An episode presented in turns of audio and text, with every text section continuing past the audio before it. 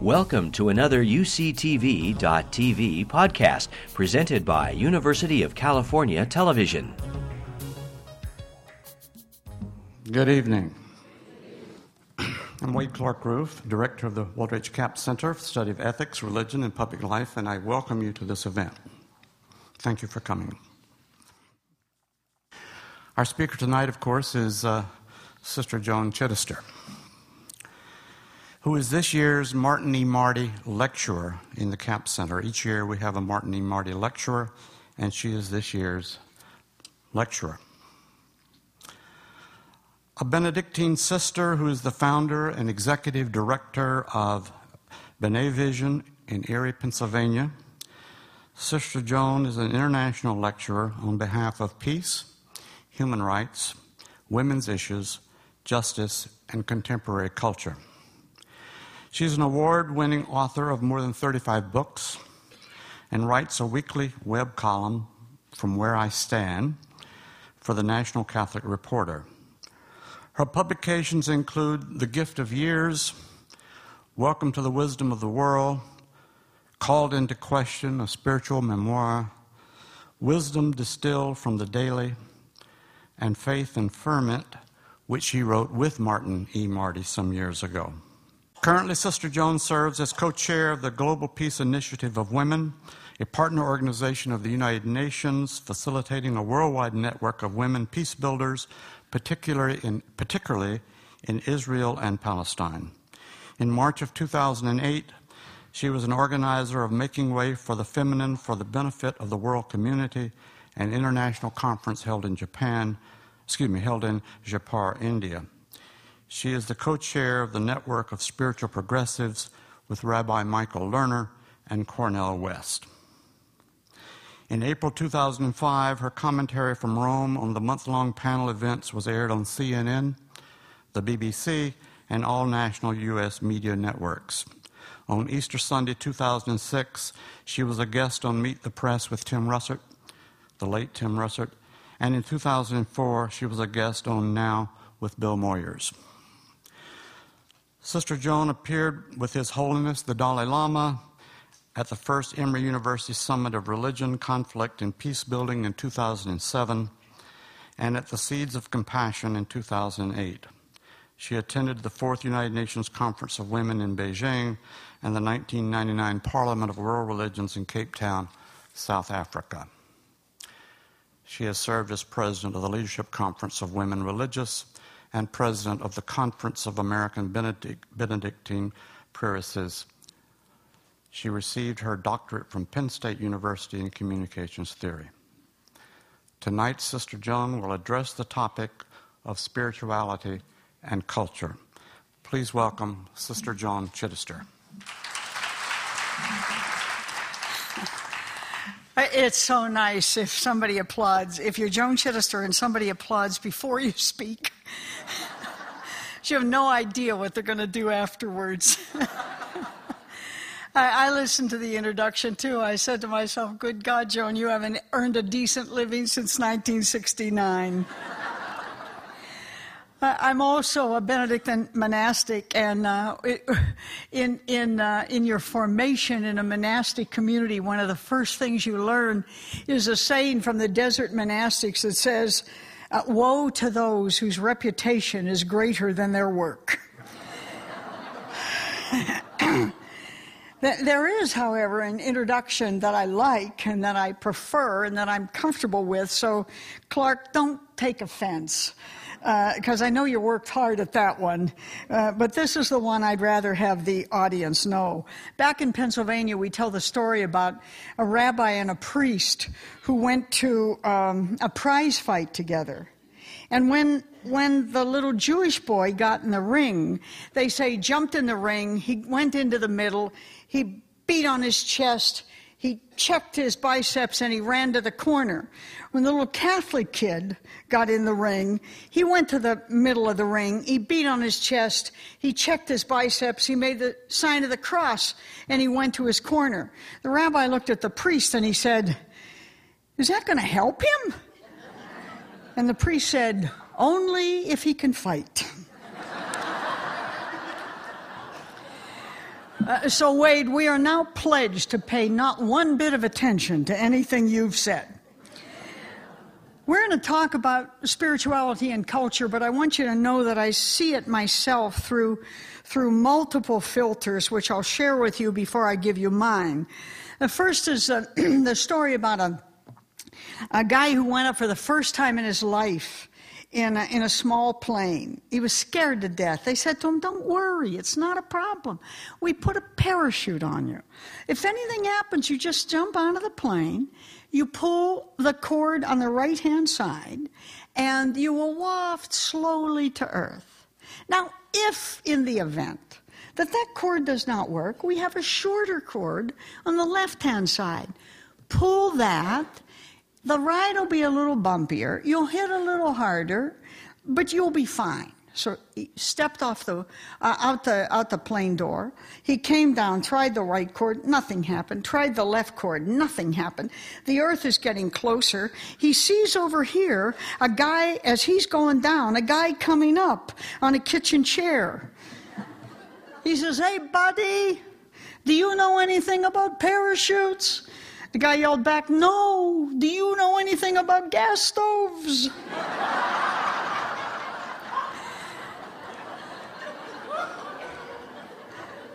Now, the point is that culture is hard enough to talk about in the year 2009 without adding spirituality to it. And normally, anybody of average intelligence would not agree to do this in such an august audience, except that I'm driven by four other elements. The first is the statement of the Roman philosopher Boethius, who wrote, Every age that is dying is simply a new age coming to life. And the geologist philosopher Chardin said, the only task worthy of our efforts is the construction of the future. And the Chinese say, however, if you don't know where you're going, any road will get you there. so I want to talk a little tonight about the possible roads. Somewhere else, I read the, defin- the following definition of an American. It says, Americans are people who are born in the country where they work with great energy so they can live in the city, where they work with even greater energy so that someday they can live in the country again. Well, I don't know if that definition is clinically right or wrong, but I do know that it has a great deal to say about the relationship between culture and spirituality, between what we do with what we are and why we do it. There are two pieces of religious literature that indicate, I think, with special clarity, this essential connectedness between spiritual maturity and cultural consciousness. The first call comes from Exodus 3:18. You know it as well as I do. The scripture reads, "On Horeb," the scripture says, the angel of Yahweh appeared to Moses in the shape of a flame of fire coming from the middle of a bush. There was this bush blazing, but it was not being burnt up. And Moses said, I must go and look at this strange sight and see why the bush is not burnt. And then scripture says, now Yahweh saw Mo- Moses go forward to look, and God called to him from the middle of the bush, Moses, he said, Come no nearer. Take off your shoes, for the place where you are is holy ground. And then Yahweh said, I have seen the miserable state of my people in Egypt. I have heard their appeal to be free. I am well aware of their sufferings, and I mean to deliver them. So I'm sending you to Pharaoh. to bring my people. Now that's how you know God is Irish.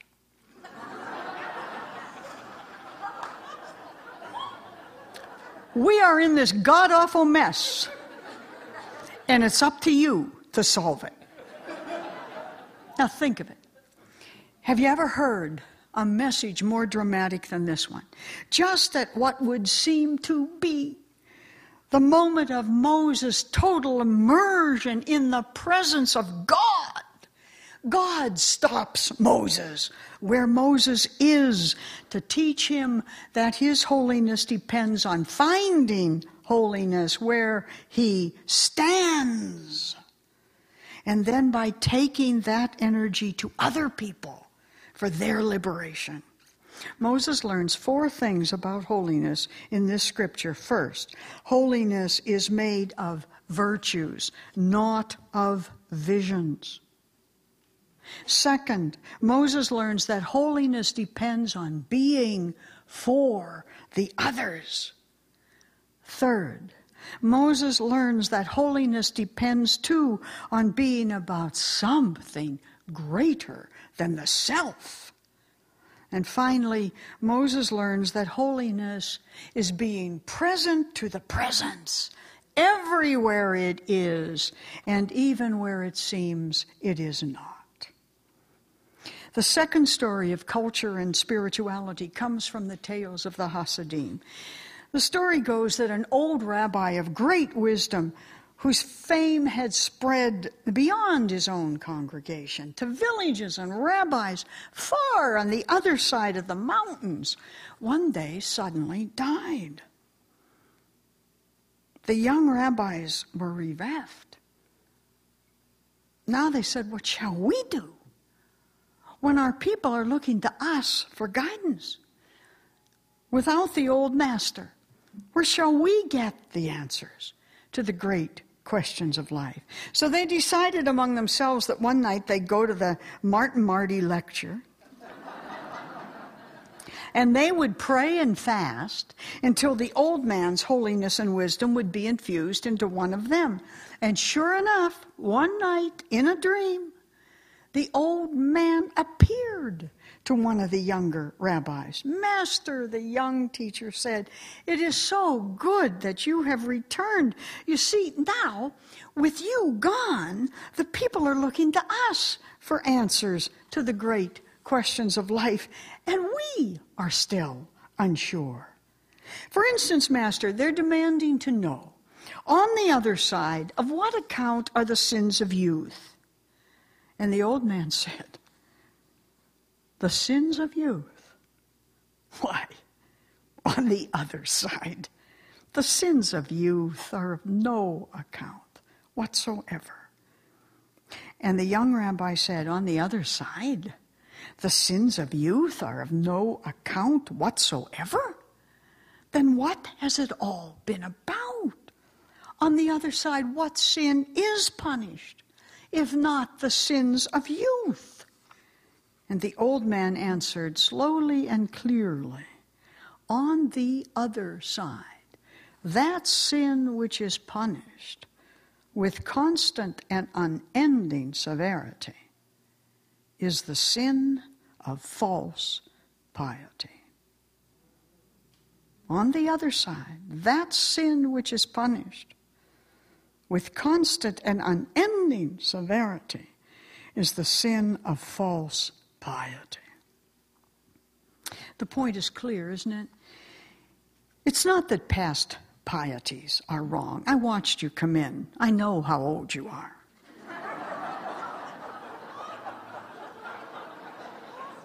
Everybody in this auditorium tonight, most of you, like me, are here precisely because of our past pieties.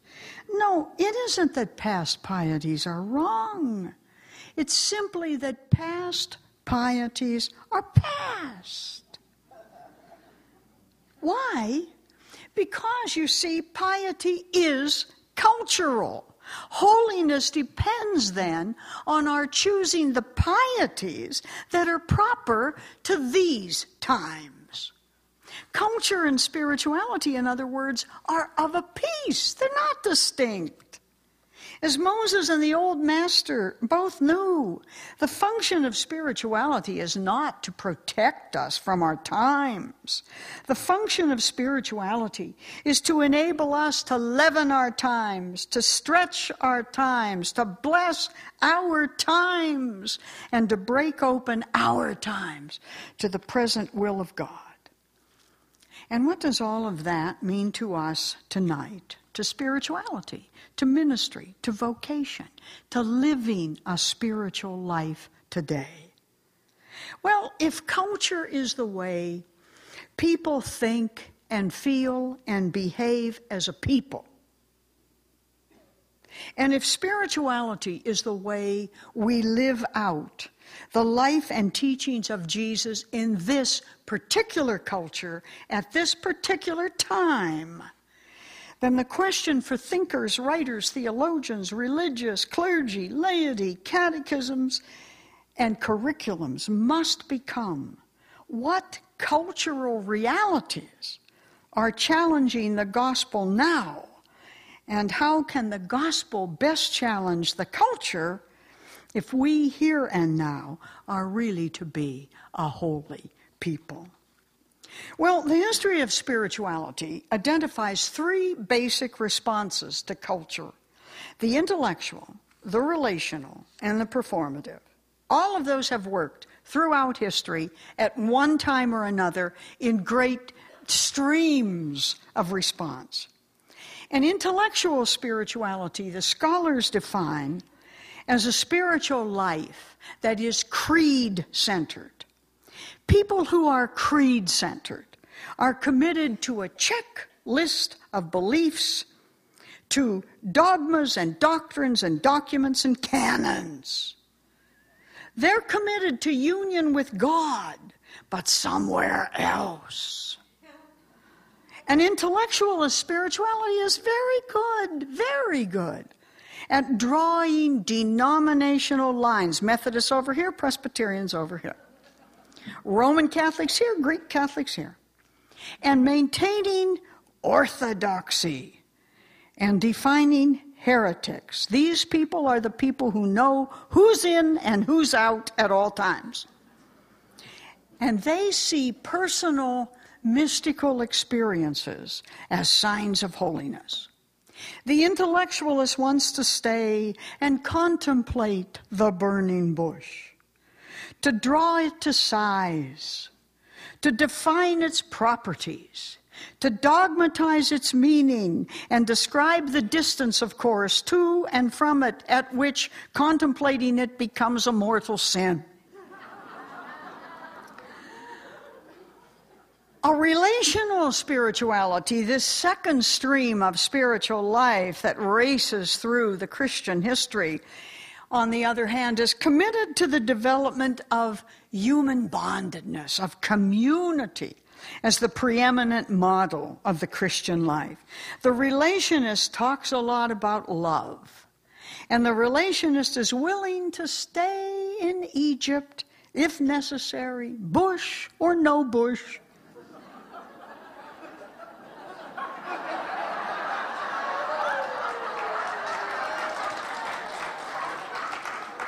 If you had missed that when I was going home.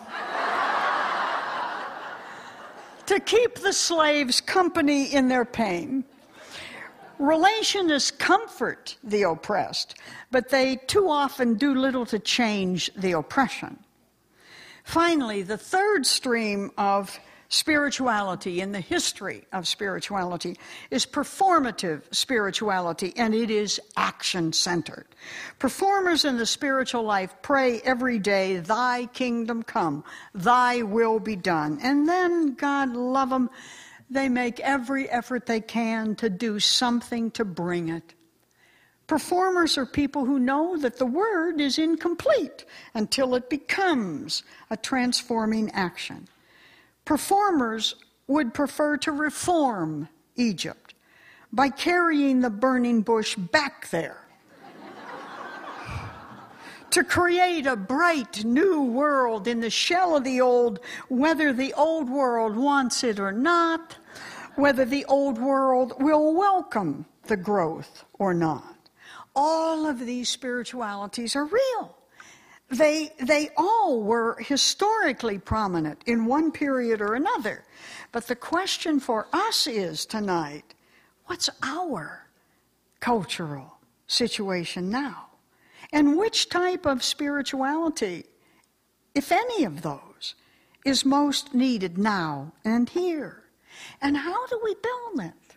And what does that have to do with the Christian life today? When, for the first time in polling history, the military supersedes the church as, quote, the most trusted institution in society. So let's take a few minutes and look briefly at the cultural situation in the United States from 1960 to the present. That's your lifetime. I know it. You know it. Let's admit it. That's the era that has formed the spiritual life of most of the people here tonight. Like Moses, in this period, we have experienced major shifts in the national belief value system. Family patterns have changed sex roles have changed. And governments, including our own, that talked freedom and justice and human rights, have been riven with one corruption after another and so became daily less and less credible. Two, the most dramatic transformation of worldview that has ever taken place in human history has taken place in this period, in your lifetime and mine. And what was it? John Glenn, the first American astronaut to circle the globe, took from outer space the only picture of the planet that had ever been taken. And he took it, they say, with a $45 camera that he bought at the local drugstore the night before the trip. And the image of that bright blue globe lost in black space is spinning in your mind right now, isn't it? Tell Sister the truth, yes or no?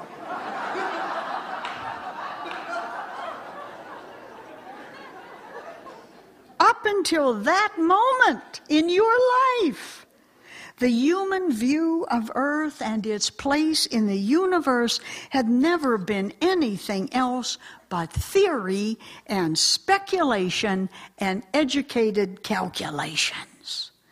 Up until that moment in your lifetime, you and I knew where we lived only on the basis of artistic guesses.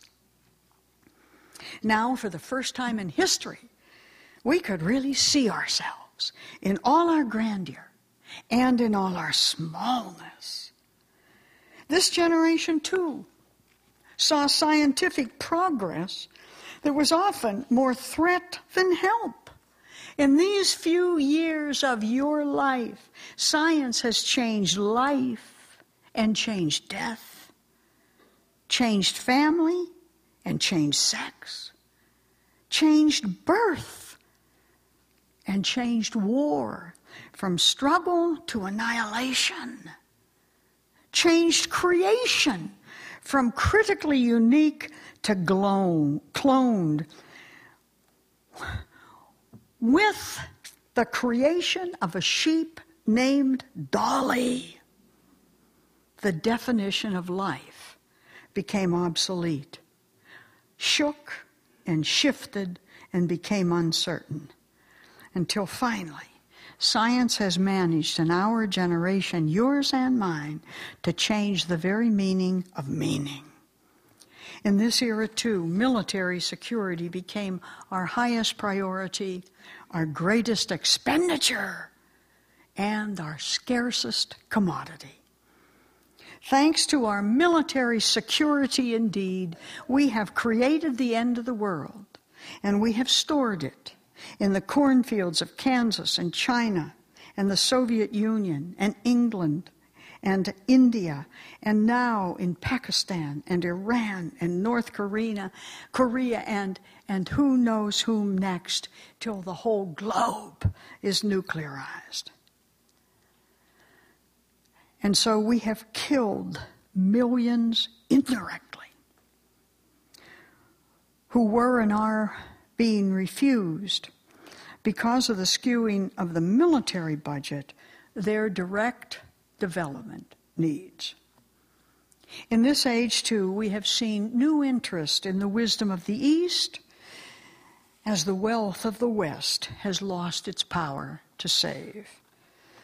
American dominance, American isolation, and perfect security ended with the launching of Sputnik. We will never see the likes of that again. And the rise of a third world, with its commitment to neutrality, rather than either communist or capitalist ideologies, challenged the U.S. notion of its manifest destiny to be the city on the hill, the new Eden, the covenanted people as never before in U.S. history. And in this same time frame of your lifetime, integration, black, Hispanic, Indian, Inuit, challenged white supremacy. And feminism challenged the white male system and even the white male God. And great poverty, in the midst of great affluence, the working poor, those millions of Americans everywhere, that 20% of Americans who can't get full time work or the other millions of them who are working two full time jobs without full time pay. And at this very moment, tonight and tomorrow morning, the millions who can get no job at all to go to tomorrow, thanks to the institutionalized greed of many, challenges all the American myths ever made about fair play and virtue and blessing and the Protestant ethic and the American dream and enlightenment and the democratic system and freedom and justice for all. And all of this has happened in a society, remember, where 10% of the world, Western Europeans and North Americans, consume hoard, waste, or control two thirds of the resources of the rest of the world. Indeed, social consensus on values and beliefs has broken down. An annual survey of college freshmen, sponsored by the American Council on Education, finds in the midst of all this that in the last decade, unlike their predecessors, college freshmen in this decade are less concerned about pollution, more approving of abortion on demand, less opposed to the death penalty, more intent on cohabitation before marriage, less committed to the elimination of racism, less obligated to help others in difficulty, less interested in environmental cleanup and control, and considerably less concerned about developing a philosophy of life and extremely more interested in being, quote, very well off financially. And how'd they get there? We taught them. And all of this, while this government alone, my government alone, spent on average only 20 cents of every disposable dollar on human resources, education, employment, job training, social services, health, and fiscal assistance, but spent anywhere from 59 to 64 cents of every tax dollar minus entitlements that Congress has the authority to distribute on the military. Indeed, dear friends, tonight. We badly need, we sorely, definitely need spiritual, cultural revitalization. Indeed, the consensus on old values has broken down. Indeed, the Spirit is dying in the most church going nation in the world. Indeed, the current spiritual cultural dilemma looms large. Individualism infects every institution. Individualism has been raised to the point of high art. Individualism is running rampant to the point of the pathological in this society. At a time, in fact, when global community is urgent, if both this planet and its peoples are to be saved. Our current spiritual dilemma then lies in how to link the personal with the public dimensions of life. How do we make private spirituality of good people the stuff of public leaven in a world that is fiercely private and dangerously public at the same time. The fact is that simple spiritualities of creed and community and cooperation are obviously no longer enough. They're not working. It, it's not affecting anything that's going around this bubble that we call our spirituality. We need now, surely, a new spirituality a spirituality of contemplative co creation, of transcendent vision, of communal responsibility. If the culture is to be Christianized, no, no, no, my friends. If Christians are to be Christianized. Genesis insists that the function of humanity is to nurture and cultivate and care and procreate and be responsible for sustaining creation, not consuming it. Carrying on God's work in the world is, in other words, the spiritual life. And what does religion and what do religious people have to do with all of that? Well, when culture is in chaos and society is in upheaval, it may be important uh, to look for a moment at the process of social revitalization. Step away for a minute, back away from church and religion. Let's, let's take a minute to see what social science might be saying to the church about cultural, spiritual revitalization. The anthropologist Anthony F.C. Wallace, out of the University of Pennsylvania years ago, taught that major transformations of thought and behavior happen in a society when society discovers that a once common set of religious understandings have become impossible to sustain. At that point, Wallace says, the society begins to undergo a revitalization movement of four major stages, whether it wants it or not. In other words, the gorge has opened, the, the, the, the dam has broken. Once it's no longer common, revitalization has already begun. There's, there's nothing else to do but go through it. And Wallace says it has four stages. The stage one of the revitalization process is a period of serious individual stress. In this stage, people begin to question singly, alone, in pectore, the Catholics say, in your breast, in the heart, privately, silently, the past values that they learn to live by. And they start to establish within themselves new patterns of thought and behaviors in the face of the old, in fact, despite the old. They simply don't think about things anymore as they once thought about them. What the generation before them took for granted about segregation, maybe, or divorce, for instance, or mixed marriages, maybe, or birth control, or nuclearism, perhaps, or in vitro fertilization, or cloning, or stem cell research, or capital punishment, or homosexuality, maybe. They begin within themselves to debate and discard. You want to know if you've ever been there? Go back to Thanksgiving dinner when the whole family was there. All the brothers, all the sisters. The last piece of pumpkin pie is now gone.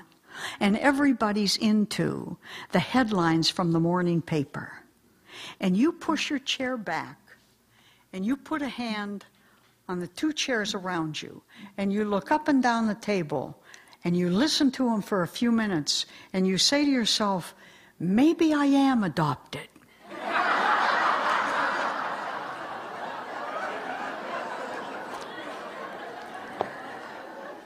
Suddenly you know you live on another planet. Wherever they came from, you didn't. That's all you know inside. You learn then in those groups to smile and nod and say, hmm, hmm, hmm. But whatever you do, for God's sake, don't get into a conversation with a brother in law that was the bantamweight champion of the world. In stage two of the revitalization process, wide reaching social stress becomes apparent. What we once called our culture. What we thought that as a group, Americans thought, Presbyterians thought, Anglicans thought, Catholics thought, is now barely recognizable. And people begin to decide that their problems aren't personal. Remember that period in between where you said, I'm nuts, I'm losing, I'm crazy, I'm going, I need help. And then they discover that others feel the same way they do. And they go home at night and say, At least I'm not the only crazy one. And suddenly in the society, groups begin to form and new organizations spring up. Their problems, they decide, are a result of failure in the anchor institutions they depended on all their lives for stability and direction. So they set out to do it for themselves. They join together now to ban the bomb and stop the war, to save the whales and revive the earth, to eliminate the death penalty and send women to the House and the Senate. They join Greenpeace and Physicians for Social Responsibility and Women Church and the National Organization of Women and Voices in the Wilderness and Witnesses for Peace and human rights organizations everywhere and Call to Action and Voice of the Faithful and Dignity in the Women Women's Ordination Conference and moveon.org. and when they go to the local dinner party and cocktail party and reception, we begin to hear things like this off the left and right shoulder. The churches are out of tune with the world's needs. We begin to hear the schools are so remote from the real questions of life, they say. The government is corrupt and corrupting, they decide, and suddenly there is political rebellion in the streets and schism in the churches. In stage three of the revitalization process, Wallace says, though people as a whole agree now that we do have a problem. They can't agree on how to cope with this new social situation.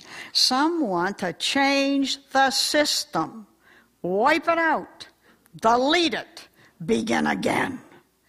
And some want, on the other hand, to send in the troops to save the system. They want to stop this nonsense, repel these troublemakers, excommunicate these heretics, crush them if necessary, but hold the line. And the two groups quarrel and divide, and they both blame authority. They inevitably, in stage three, of a revitalization movement give birth to a nativist or traditionalist movement. Listen to it again. Inevitably. Did you hear it? What was the word? Inevitably. In stage three of a revitalization movement, a nativist or traditionalist movement arises. Nativists argue that the danger has come from the failure of the people to adhere more strictly to the old beliefs and values and behavior patterns. Ever meet one of them? They want to do more of the same old, same old. But this time they want to do it bigger and better. They want the old time religion and they find scapegoats aplenty. The economy would be all right, they say, if it weren't for unions. Marriages and families and children would be all right, they argue, if it weren't for the F word. What is it? Feminism. They never even seem to notice that these perfect families are precisely what brought us to this point. And the country would be fine, they say, if it weren't for socialized medicine or liberalism or feminism or Democrats or Republicans or blacks or Arabs or Mexican or Japanese or Gaddafi or Hussein or Milosevic or Osama bin Laden and Gloria Steinem. And whomever or whatever is a convenient scapegoat today. In the fourth and final stage of a revitalization movement, Wallace points out, comes the building of a new worldview and the restructuring of old institutions to enable it. How? Well, in simpler societies, the leadership for this rebuilding of the society usually came from a single charismatic individual. Psalm 89 is very clear about this kind of social psychology. Psalm 89 says, And Moses intervened, and you, O God, turned aside your destruction. But in more complex societies, like our own, multiple spokespersons, many leaders, a chorus of voices is needed to lead the people to new understandings about old values. The role of these spiritual leaders, Wallace says, is not to repudiate the older world view entirely. The role of these new spiritual leaders is not to repudiate the older worldview entirely. It is to shed new light on it so that it can be remembered that God's same Spirit manifests itself always in new ways to meet new needs. Then more flexible people begin to understand and experiment with the new consensus so that cultural transformation, this movement from death to life of an entire people, can begin to happen. But finally, Wallace points out, and perhaps most importantly, so those of you who are already gone, please wake up, listen well. It is not the older generation, it is not the people who brought the old ideas and goals and values and designs from one desert to another with them that will lead today's institutions to a social, spiritual, philosophical, and structural newness. I'm going to say that again. I don't want you to miss it.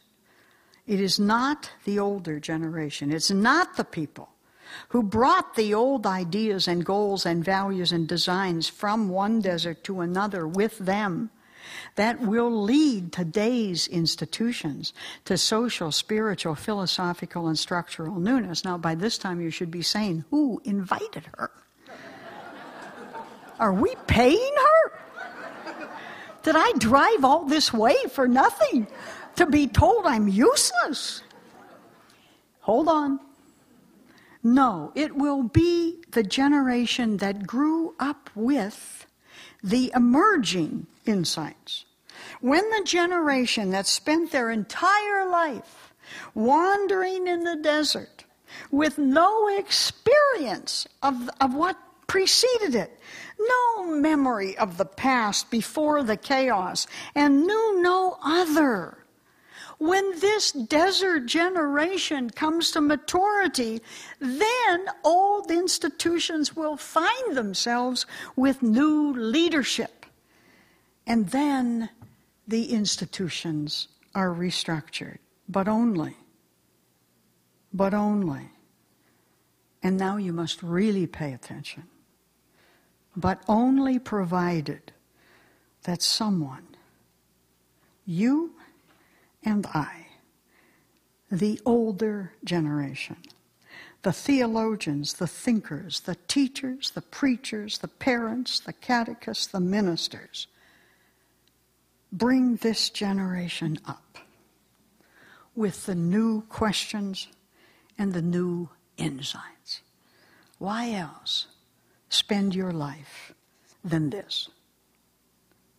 And how do we know it can happen? Because in this country alone, we have seen one generation withdraw their allegiance to a king, and the next abolish slavery, and the one after that regulate businesses. And the last one empower laborers. And this one, now and here, beginning to struggle for liberation, for equality, for global synchronicity, for survival. And Moses intervened, the psalm teaches, and you turned aside your destruction. What God saves, in other words, God saves through us. Just as God did with Sodom and Gomorrah, and Mordecai and Esther, and Isaac and Jacob, and Joseph and the Pharaoh, and every seeker of miracles in the New Testament. We need to intervene for one another, for the future, for the whole human community, for the globe. We need a new worldview that puts the old one in new light. But how? And where will this spirituality of contemplative co creation, this mystical vision and human community come from in an individualistic culture? And in what way can the spiritual leaders of our time help to build this bridge from privatized piety to public moral responsibility. I am suggesting tonight that as a spiritual people, we begin to look again at the very basis of social brokenness described in all religions. That we ourselves begin to see the spiritual link between the personal and the political, between personal piety and spiritual maturity.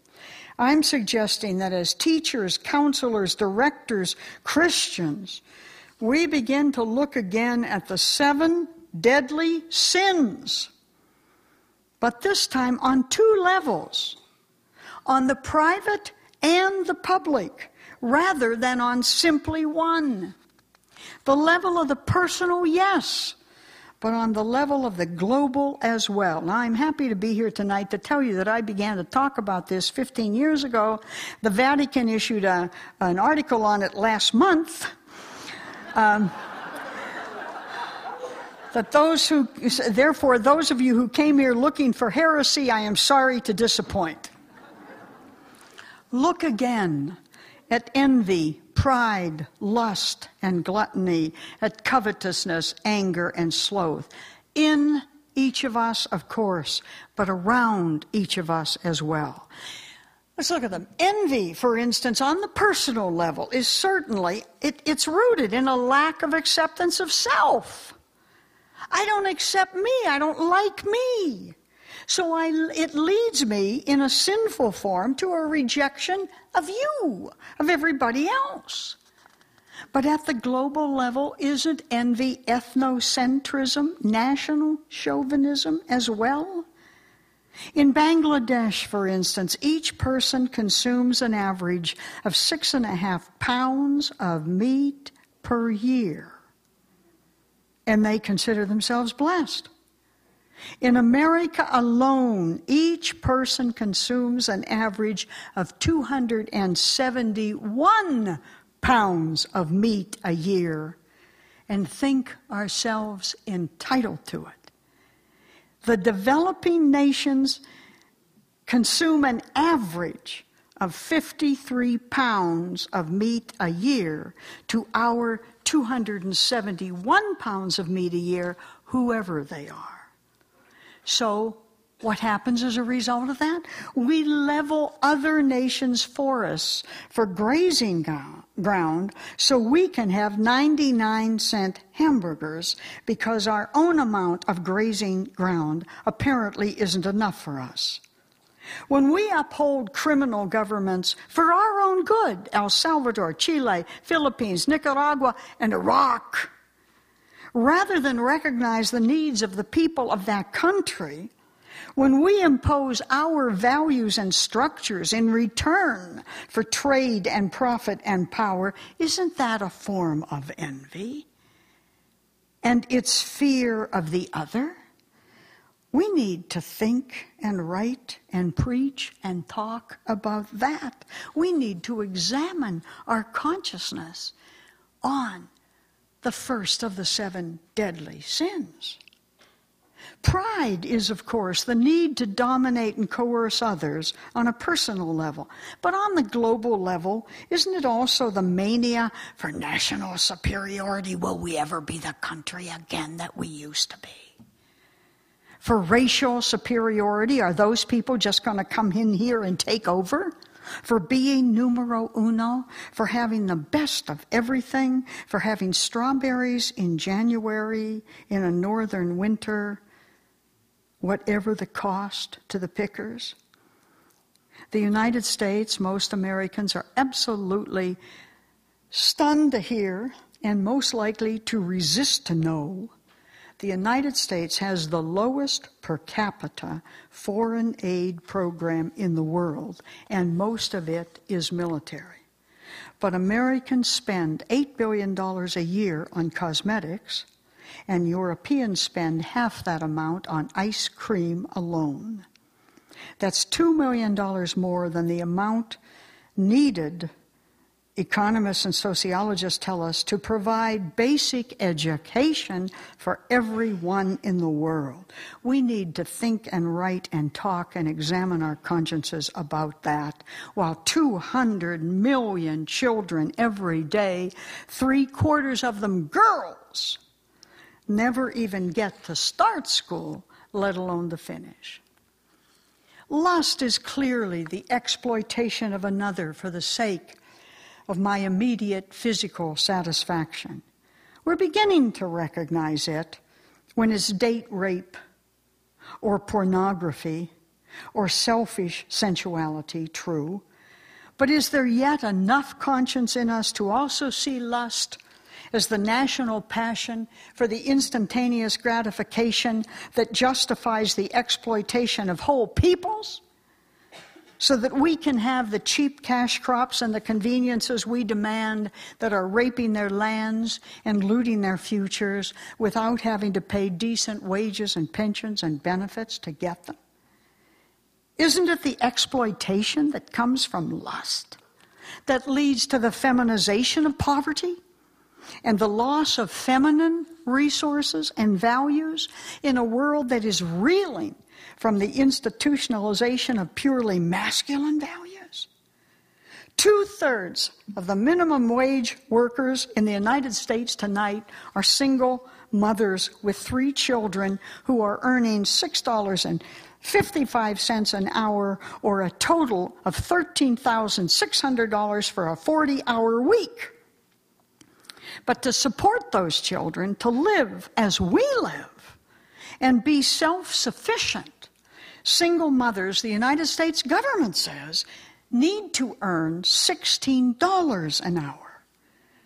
Isn't it the institutional of, uh, institutionalization of lust that makes it possible to condemn the use of condoms or the birth control pill or sex education in schools but never ever say a word about the rape hotels in Bosnia. While we decried condoms and sex education, 200 women a night were being herded into hotels in Bosnia, raped all night long, and dumped into graves in the woods. And I heard not one priest, minister, rabbi, or imam say a single word about them. Not one. Not one. Well, they talked about all the sexual sins. Not one. Which made everything else they said a lot less credible to me. They never said a word about genital mutilation in Africa by any church in any kind of document. In fact, the Vatican in the late 17th, 18th century sent a mission to Ethiopia to study genital mutilation and declared that genital mutilation was necessary. And no Protestant church said one word about it until the Scottish Protestant church in Kenya in the 1920s condemned it. Not one Protestant church said another word until the 1990s in any sort of official format. Isn't it lust, too, that drains the life of a man for a company, and then when he's middle aged, throws him and his body away, so the company, having destroyed that body, does not now have to pay pension to sustain it? Isn't it lust? that is using up the bodies of children between the ages of 4 and 15 for 6 cents an hour for 70 to 110 hours a week in our sweatshops from India to Asia, making jeans and suits and shoes and toys for our children while we practice economic pedophilia on theirs. Have you sent one postcard to one person about that issue? Gluttony the overconsumption of food leads to waste and bloatedness and misuse of resources on the personal level, but it is also surely at the base of the sick and sickening practice of the selling of debt to the indebted, to the over-rich, so that they can become richer while the poor become poorer, and the foundations of this whole society on its hard-working population collapses. Isn't it also at the base of the lack of distribution of surplus to the dying in Ethiopia and the destitute in Haiti and North Korea and the Sudan and the Congo?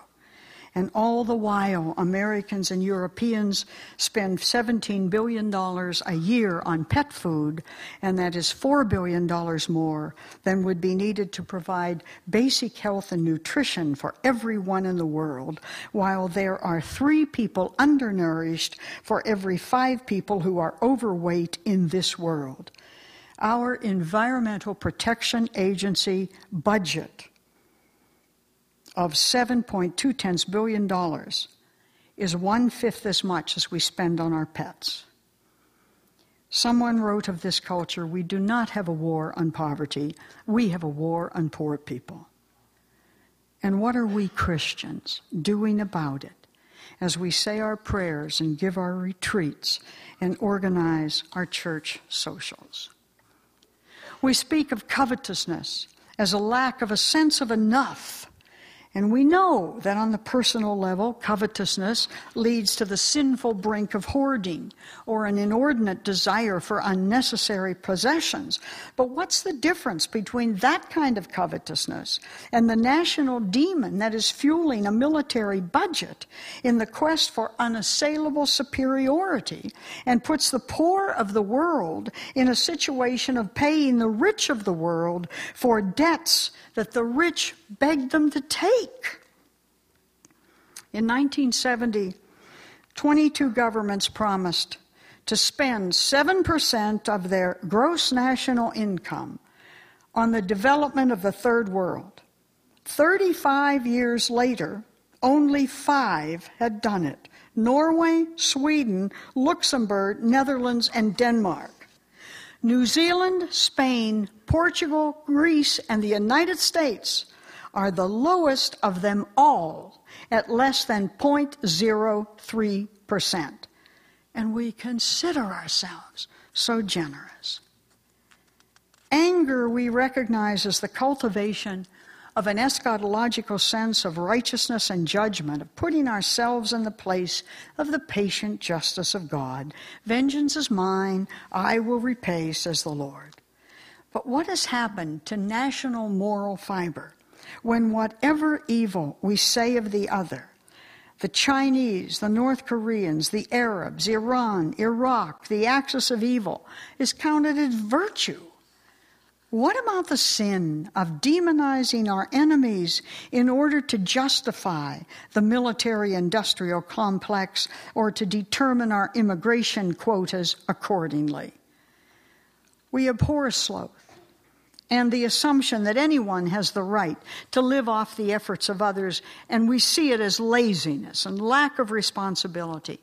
But where is Christian leadership in the building of a new worldview about the sinfulness of multinational structures that live off the backs of the poor by giving unjust wages and benefits, or the sinfulness of taking the unequal, unequal treatment of women for granted and the blasphemy of absorbing women's lives at lesser pay for the convenience of others, and then moralizing about that kind of domestic servitude in the name of God's will for us.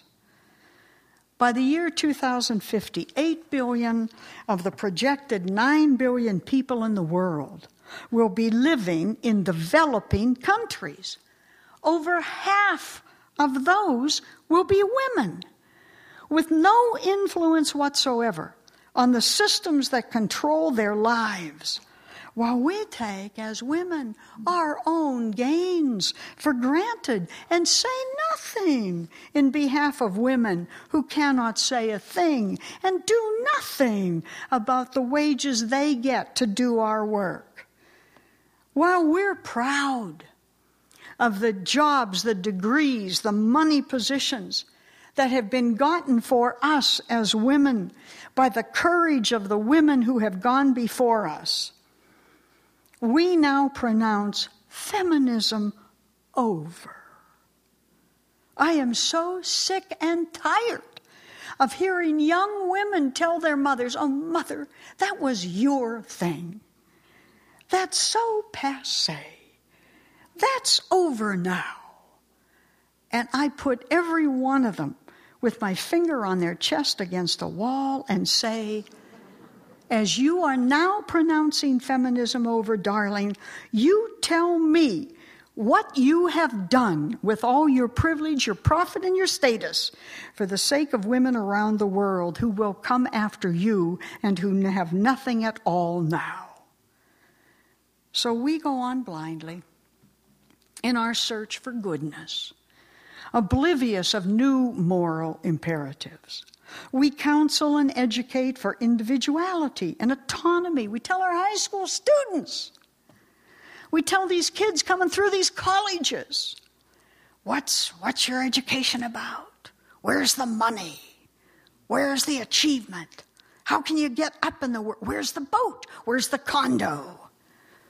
Where's the, where's the pension? We counsel and educate them for individuality and autonomy and control and independence in a world that needs community and mutuality and cooperation and interdependence and human responsibility and contemplative co creation instead. And all the while, we go to church and we go to church and we go to church. 70% of the respondents to a study conducted, conducted by the Williamsburg Charter Foundation, a non sectarian organization concerned with religion in U.S. public life, said within the last decade that, quote, religion has a place in public life. Well, where is that public religion in private life supposed to come from if you and I do not develop a public as well as a personal and a private conscience. If you and I are not thinking, teaching, preaching, and talking about these things. Scripture says, when Jacob saw Joseph in Egypt, he said, Now that I know that you live, I can die. And God said to Moses, Stay where you are. Where you are is holy ground. And an ancient people tell the story about the seeker who asked the Holy One, Holy One, before I follow you, tell me, does your God work miracles? And the Holy One said, It depends on what you call a miracle. Some people say that a miracle is when God does the will of the people. We say that a miracle is when the people do the will of God. Clearly, the goal of the spiritual life is like Jacob, that we not die until we have assured a dynamic and meaningful spirituality for the next generation. It is like Moses to recognize where we are as the ground of God's grace and so to respond to it ourselves.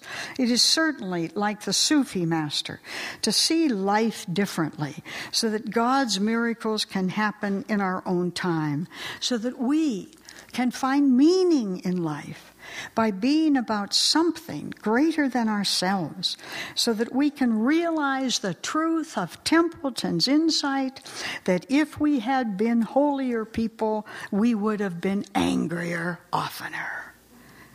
For the sake of the people, for the sake of the poor, for the sake of the gospel, for the sake of the globe, pray to have rise in you again the kind of holy anger that makes the spiritual life of the new millennium even holier than the last, knowing that every age that is dying is simply a new age coming to life, knowing that though nothing we do changes the past, everything we do changes the future. It's out of that perspective that I have come all this way to beg you to do something all of us, each of us, to change that future now before the future is too late for us all. Thank you for your evening.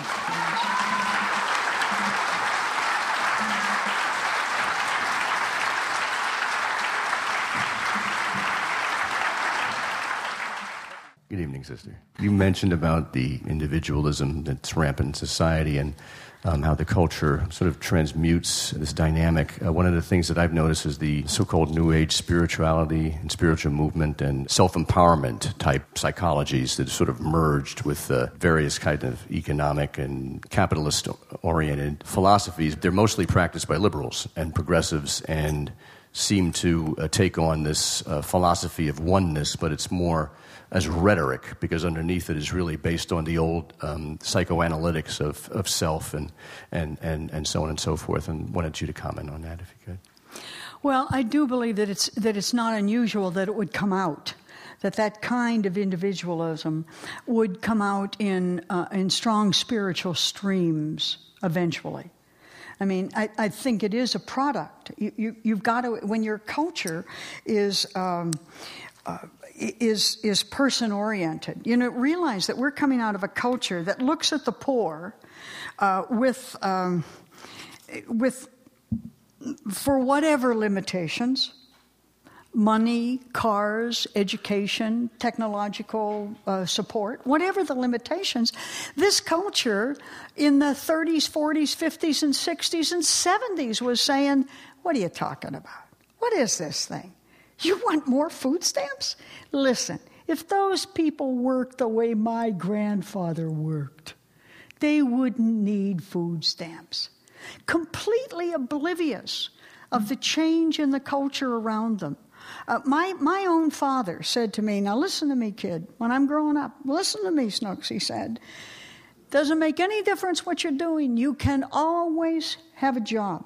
He said, "You can do dishes, or or or you can uh, you can dig ditches, or you can clean streets. You just have the humility. Have to have the humility to work." My father was a good man, and he was right in the 40s and 50s, but he's dead wrong now. Machines do dishes, machines dig ditches, and machines sweep streets. They don't need me anymore. I've applied. They don't want me. It's not there. They got everybody. You have to see this connection between what the society is teaching and what the faith is demanding. So, what you're describing, I think, is absolutely straight on. And I, w- I am not surprised that it, it uh, infects spirituality. Now, having said that, I also need to say quite strongly, coming from a tradition in which uh, mysticism, contemplation, and cloister are strong streams in that tradition, the fact of the matter is that the function of contemplation of the gospel, the function of contemplation of, of, uh, of, of the Spirit of God, is to lead us to that passage in Genesis that makes us responsible for this creation. There is no genuine spirituality in my mind that does not lead you into the public arena, to the poor. So I don't care how people get it. As long as they go into this spot, into this place, as long as they become, you know, the good Buddhist who says, when you say to the Buddhist, Who am I? You are everyone, is the answer. Nothing wrong with that answer as far as I'm concerned. You are everyone. But most of us don't get it. In this culture, we have been trained that I am me. Am I? Am I? And don't you get in front of me. The, the, the Dalai Lama on this stage would not say that. He would say, I am you all the great Sufi mystic stories say, I am you. They talk about, they talk about the meditator who says, God, I'm listening. The voice comes. God, I'm here. Who are you? The voice says, I am your follower. And the voice disappears. And 10 years later, the voice comes back. Who is there? And the, and the, uh, the meditator says, I am your disciple, great God. Where are you? What should I do? And the voice disappears. 20 years later, the voice comes back and says, Who is there? And the meditator says, Only thou, great God, only thou. And the voice says, You and I are one. The function of meditation is to take on the responsibility for the co creation of the world. Any spirituality that does not do that is a false spirituality? Thanks for your question. It's a beautiful question.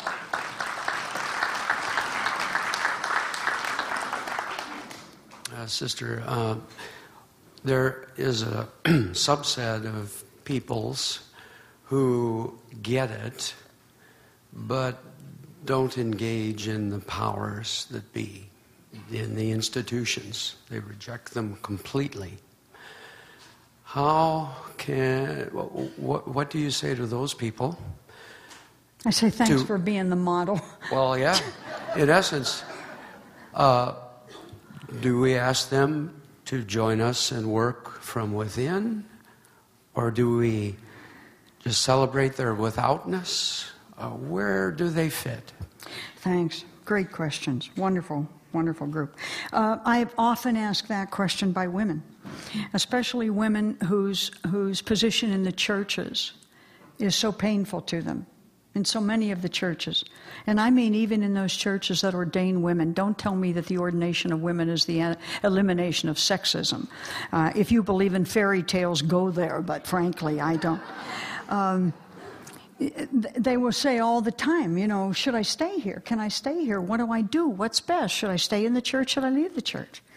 Uh, my answer's always been the same over the years. I check it in me every once in a while, and I still believe what I'm saying. And that is, you have to understand that there are, there are two great movers of, of society uh, critics and prophets. Critics work outside the church, outside the institution, and the institution never accepts them, ever, and never listens to them. But other people do because they're outside howling at the gate. Who are these people howling at the gate? These are the people who've had enough. And they're telling you, don't go in there. This is dangerous property. The prophets are the people who stay in the institution. The institution will always destroy them, always kill them. But they are the people who keep the institution inside, moving, thinking, required to respond at some level, even negatively. Point. There is no real answer to your question except that we must understand that people. Uh, my, my litmus test is whether you're in or whether you're out, are you true to your own spirituality? Are you true to what is going on and what are your demands? Or do you just want somebody else to do it for you? So I don't really care. I have always said to women, look, if you're going to leave the church, don't leave quietly. Tell them why you left. And if you're going to stay in the church, don't stay quietly. Tell them why you ought to leave, at least do that much. Uh, make sure that your voice is not diminished. And then we should both celebrate and applaud and support and enable and don't take these these these bar- you know it's like the border between Afghanistan and Pakistan that is a figment of the western mind there has never been a border between Afghanistan and Pakistan. There's not going to be one tomorrow. You can draw it on all the maps you want. You can teach it to all the sixth graders in the world. And as far as the Afghan and the Pakistani thinks, it, there isn't anything there. That's why we can't close the border. There was never one to close. Till we created it, no soldier shows up in the morning. So we make borders where borders don't exist. So just don't honor them.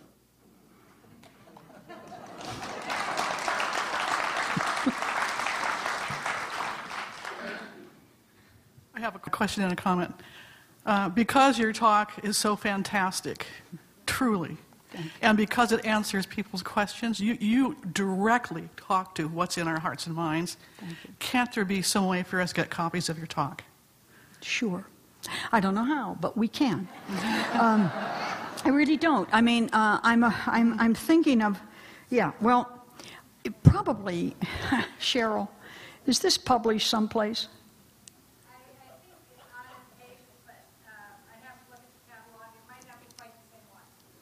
Yeah. There's probably, I mean, it's a, it's, a, it's a topic so close to my heart that when somebody allows me the opportunity to talk about culture and spirituality, this comes out. So it must be someplace. I would be glad to help out in that effort, however, I can be helpful. Thank you very much. I have a question. Yes.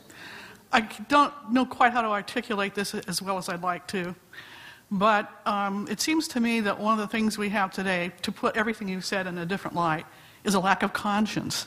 Nothing bothers us. Mm-hmm. So if we try to start um, doing what you suggest, um, how do we do it in such a way that we're not written off as some new bunch of crazy people? I uh, cannot promise you that. okay, second. There's, there's, a great story. There's a great story about, about the young disciple who goes to the, to the old prophet and says, I would like to be a seeker of truth. And the old man says, "Really?" He says, "And and uh, do you realize that if if you do what you want to do, that by the time uh, up to the age of forty, you will be reviled and rejected and despised."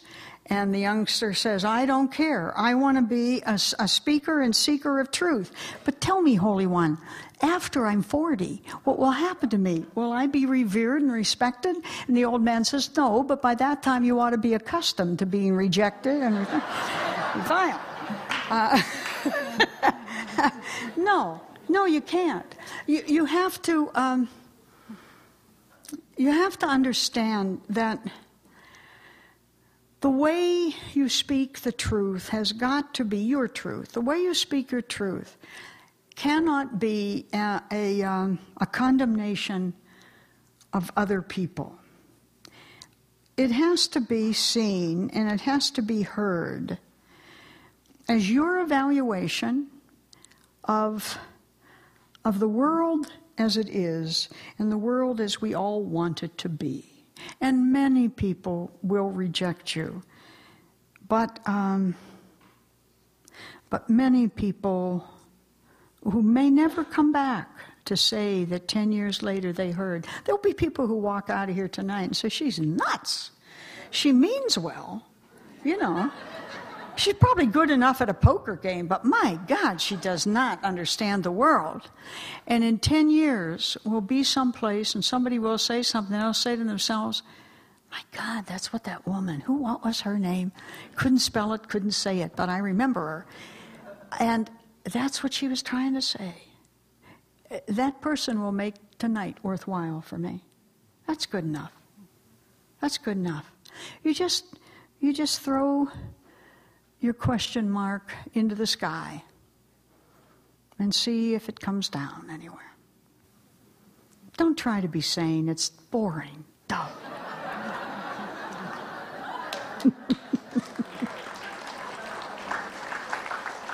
Sister Joan, my name is Kate Smith. Hi, Kate. Oh. God bless America.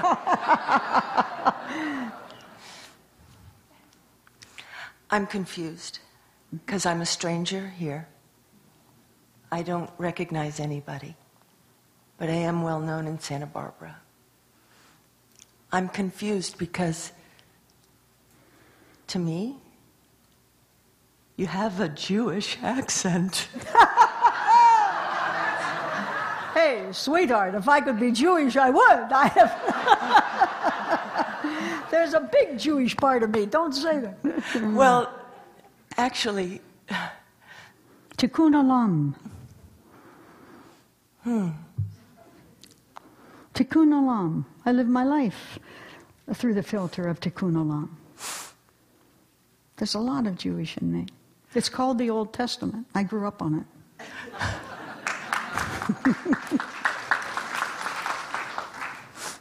well, then I want to say that my feeling is there will be no people that walk out of here thinking you're nuts.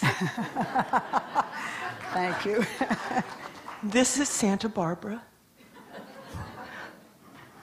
My question is what does our country do to expose school corruption? There is a school to prison pipeline, and our mm. country's educational system is abusing our children. Yeah. There is institutionalized racism mm-hmm. in our schools that will expel the struggling in school minority student. I believe that Santa Barbara has the schools of our dreams, not the schools of the future. That yeah. one is in Philadelphia. But we have Santa Barbara City College parent child workshops, yeah. Starking. Yeah. We have the continuation of that in open alternative school. I have been a vocal critic and prophet in Santa Barbara. I believe that there is, in Santa Barbara, there is an emerging party that is bridging the liberal Democrat and the conservative Republican. We are mother deep love. We are truth and justice and the American way versus humorless arrogance, illusory prestige, brute force, and primeval stupidity. I think that you have articulated our confrontation with our county's most powerful superintendent in the country. I think that it is a rev- revolution. It is not a revitalization. I think we have a revolution brewing here emerging here, and I think that you could carry our message to our president. Oh, sweetheart, I'll never get in those halls. I can tell you, though, I, uh, you're, you're speaking to a slightly used teacher. And I know what you're saying. I mean, uh, my, my, my grief over what has been allowed to happen in the American school system is profound. And I, I think you made a, some wonderful statements there, and I thank you for it.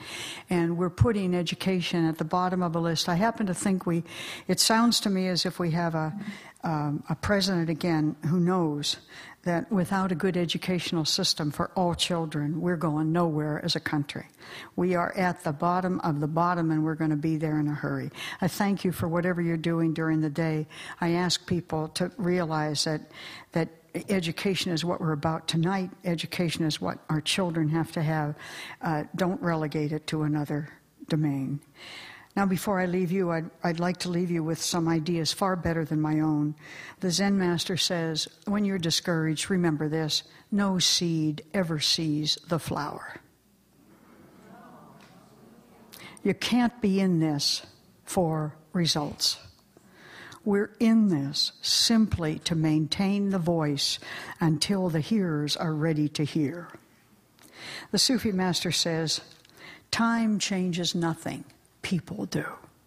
If you're sitting there saying, "Yeah, yeah, well, you know, she's not she's not all wrong. You know, that'll happen eventually." No. Nothing happens eventually. Time changes nothing. People do. If you want it, you must demand it now. Finally, the Greeks tell about uh, uh tell the story of Thucydides uh, in in uh, uh, terrible times in the Greek. Someone went to Thucydides and he said, Thucydides, when will justice come to Athens? And Thucydides said, Justice will not come to Athens until those who are not injured are as indignant about it as those who are. We're in Santa Barbara. We must be as indignant about the injustice in this country as those who are bearing it for us tonight. And finally, they tell the story about the horseman who was racing at top speed on a huge horse on a very narrow path through the forest and suddenly saw a tiny little sparrow flatten his back, arms up against the sky like this. The horseman reined in his horse and he looked at the, at the little sparrow and he said, Sparrow, what are you doing in that silly position? And the sparrow said, Without moving, little arms straight. Well, sir, he said, I have heard that the sky is falling in. And the horseman looked down at the little sparrow and said, And I suppose you think you're going to hold it up. And the little sparrow said, Well, sir, one does what one can. Thank you very much. Let's thank her again. You've been listening to a podcast by University of California Television. For more information about this program or UCTV, visit us online at uctv.tv.